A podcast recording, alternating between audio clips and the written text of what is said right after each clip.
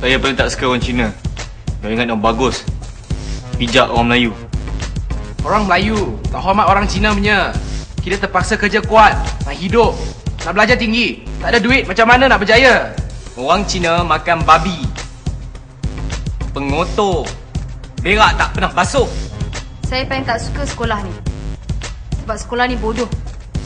Semua orang dalam sekolah ni bodoh. Tak kira lah Melayu ke, Cina ke, India ke, semuanya bodoh. Melayu bodoh. Pelajar tak pandai pun boleh masuk U. Melayu suka komplain. Selalu cari salah orang lain. Salah sendiri tak nampak. Oi, Cina. Eh, lu jaga sikit lu punya mulut ah. Eh, lu tahu tak? Lu menumpang je kat negara ni tau. Siapa yang suka cari gaduh? Orang Melayu tak ada otak. Orang Cina masuk neraka. Saya benci diri saya sendiri sebab saya bagi orang lain bully saya. Sebab saya tak ramai, saya tak kuat. Saya sebenarnya nak kawan dengan semua orang. Tapi semua orang lain sibuk nak cari gaduh. Saya tak berani. Selalu bangga dengan bangsa sendiri. Tak habis-habis cari gaduh dengan bangsa lain. Jangan tamak. Bangun pagi tak. Assalamualaikum warahmatullahi wabarakatuh dan salam sejahtera. Nama saya Ainul Nizal bin Islan. Nama saya Muhammad Hanif Arif bin Mama Amin. Saya Abdul Hakim Bazir bin Mak Hakimi. Saya Nur Hakim bin Arifin. Dan saya Muhammad Iqbal Dede bin Ashwan. Pada hari ini, kumpulan kami akan mem- mempromosikan sebuah filem uh, yang berjudul Gaduh yang diterbitkan pada tahun 2009 di bawah pengarahan Namron. Okey, kalau kita dengar judul filem ni saja dah menarik dah. Uh, jadi Gaduh ni dia mengisahkan tentang pergaduhan kaum yang berlaku di dalam sebuah sekolah. Okey, jadi kita nak tahulah uh, untuk Anip. Okey, pada Anip lah apa yang membuatkan uh, filem Gaduh ni menarik pada Anip? Uh, bagi saya lah kan, uh, filem Gaduh ni, permulaan dia saja kita dah nampak uh, keunikannya dari situ tau. Sebab Mhm, biasanya permulaan untuk cerita yang berkaitan dengan uh, persekolahan ni, kita akan nampak okay, dia bermula daripada dalam kelas, tengah belajar, cikgu tengah mengajar, kemudian kelas dah habis, kat luar kelas, barulah berlaku konflik ke apa kat situ, betul tak? Tapi uh, cerita ni, uh, plot ni, permulaan dia sangat unik kerana dia bermula dengan uh, orang kata mesyuarat daripada guru-guru uh, dan juga pengetua untuk menyelesaikan masalah pelajar-pelajar tersebut.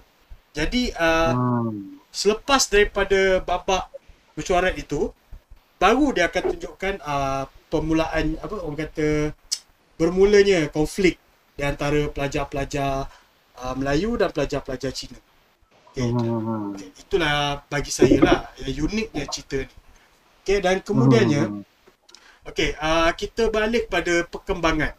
Sebab daripada mesyuarat tu ada seorang cikgu dia mencadangkan untuk menubuhkan kelab teater bagi mengharmonikan antara pelajar Melayu dan pelajar Cina dan juga pelajar bangsa-bangsa lain seperti India apa semua lah kan. Jadi uh, sedangkan cadangan itu sangatlah unik kerana seperti yang kita tahu kebanyakannya akan memberi cadangan seperti untuk buat kelas motivasi, untuk memberikan Hmm. ceramah agama, uh, untuk ikut agama masing-masing. Tapi cikgu ni dia mencadang untuk uh, untuk menu- menubuhkan kelab teater. Okey? Hmm. Okay, daripada situ, okey, uh, kita nampak watak utama pun dia mulalah untuk perlahan-lahan uh, berubah untuk uh, rapat balik dengan pelajar-pelajar kaum lain. Okey? Hmm. Uh, dan yalah seperti yang yang telah saya tengok dan telah saya uh, tonton sendiri cerita itu.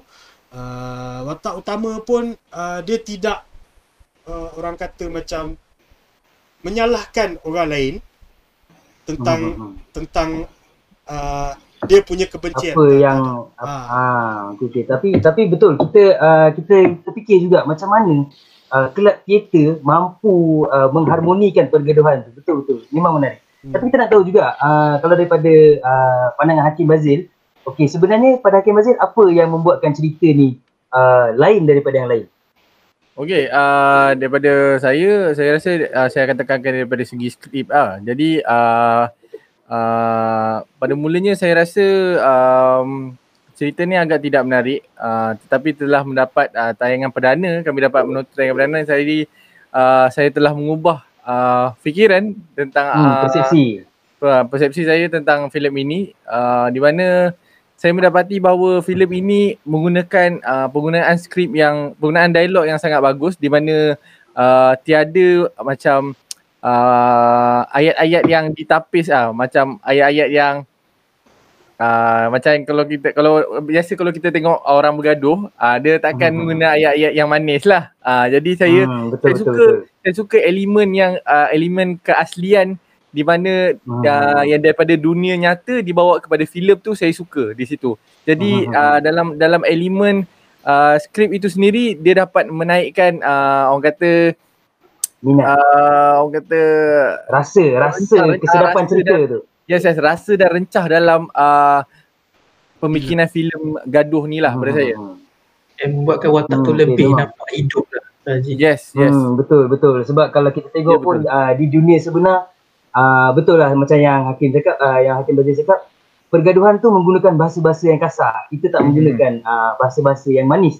Uh, okey tapi kita nak tahu juga uh, pada pendapat uh, Nur Hakim okey macam mana dengan dia punya pemilihan pelakon? Uh, tepat ke? Okey bagi Hakim lah tepat ke pemilihan pelakon uh, untuk filem-filem ni? Untuk uh, maaf untuk filem gaduh ni? Okay, bagi saya sendiri ya, barisan pelakon uh, filem Gaduh 2009 ni, dia memang saya boleh kategorikan A lah. Sebab uh, barisan-barisan pelakon tu adalah barisan budak-budak teater yang dah training lama dekat KL tu. Dia bukan pelakon Hmm. mainstream yang kita boleh tengok selalu dekat TV tau. Dia kita ada Amir Effendi, kita ada Ken Rizwan, kita ada Liu Davis. Nama-nama ni kita jarang baca nama-nama ni keluar dekat TV. Contoh-contohnya Hmm. macam penulis buku Ayam Farid tu, dia berlakon sendiri jadi something Melayu tu dan dia bawa watak tu dengan sangat baik. Ha, pelakon-pelakon ni semua pelakon-pelakon short film kebanyakannya lah. Barisan pelakon indie ni vibe dia selalunya dia bagi kita satu kelainan dia tak macam yang kita selalu tengok dekat wayang ataupun kaca televisyen pukul 7 petang tu lain sikit lah. Jadi Hmm. saya recommend dengan pemilihan pelakon yang tapisan yang bijak bagi saya sebab cara dia memilih pelakon tu sendiri dia ambil Zahiri Azim eh jadi watak utama eh. Jadi Hmm. watak sebagai saya minta ingat Khalil ke apa nama dia. Jadi Khalil, ah, Khalil Khalil ya Ah, Khalil ni. Khalil. Tapi sedangkan masa 2009 tu Zahiri Azim berumur 25 tahun tapi dia boleh bawa watak budak sekolah dengan jayanya. Hmm. Ah, kalau kita dapat tengok lagi pelakon-pelakon pembantu dan cerita ni pun cikgu-cikgu yang dekat bilik bilik guru yang selalu Hmm. mengumpat semua tu kan. Kita tengok dia kita sakit hati dah. Jadi Hmm. dia dah tapis dia dah tengok macam mana muka yang boleh buat orang sakit hati macam mana ni semua dah Hmm. training lah kat situ. Ah Hmm, jadi, jadi jadi kita ha, semua ori lah kat situ bagi saya. hmm, boleh nampak lah dekat situ memang pemilihan pelakon dia tu yang terbaik. Ha, betul yang betul. memang Dia betul-betul dah nilai sesuai. yang, Ha. yang, sesuai betul. Hmm, okay. Tapi kita nak tahu juga pada Ikhmal Daniel, apa daripada filem gaduh ni, apa sebenarnya mesej yang cuba disampaikan?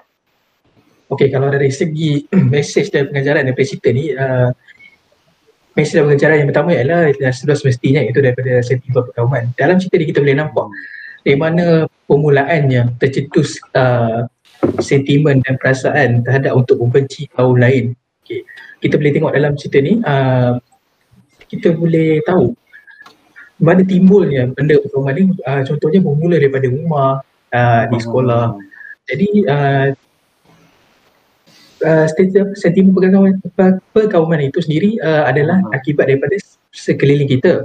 Uh, di samping itu terdapat juga uh, pengajaran seperti uh, persahabatan di mana kita boleh nampak uh, semangat setia kawan tu di mana apabila Amirul Effendi momokkan uh, Zahiril dan Heng kerana mereka berkawan sedah so, setelah mereka berbaik uh, tetapi Zahiril masih lagi cuba untuk membantunya keluar daripada uh, masalah.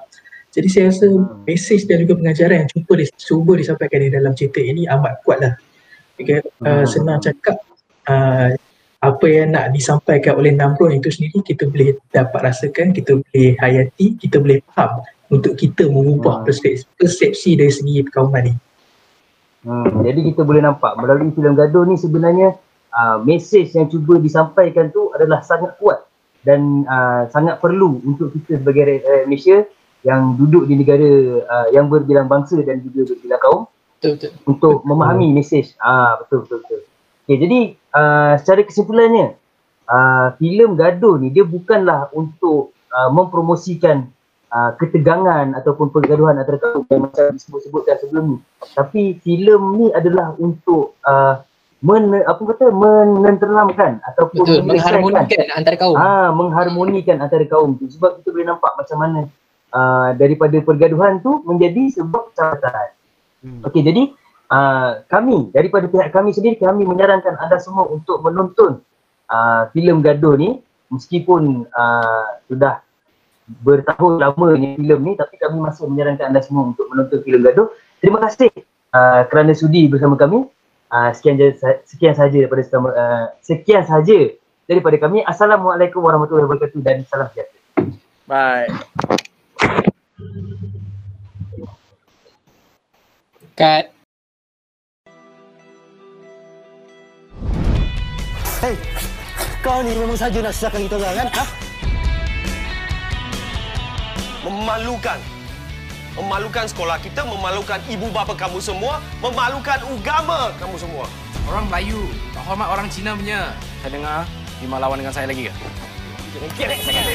Diorang tahu kita tak boleh selesaikan perkara ni. Apa kata kita tubuhkan klub teater? Cik Azman akan kendalikan klub teater ini. Kita tetap akan bergaduh dekat parking ujung jalan sana tu.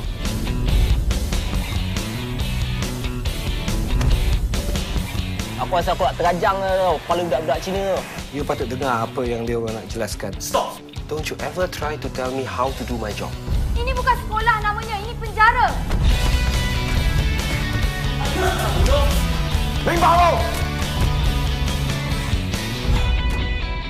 Mana you boleh biarkan budak-budak tu memperbodohkan kita? Saya sangat-sangat harapkan awak semua ni jadi jadi manusia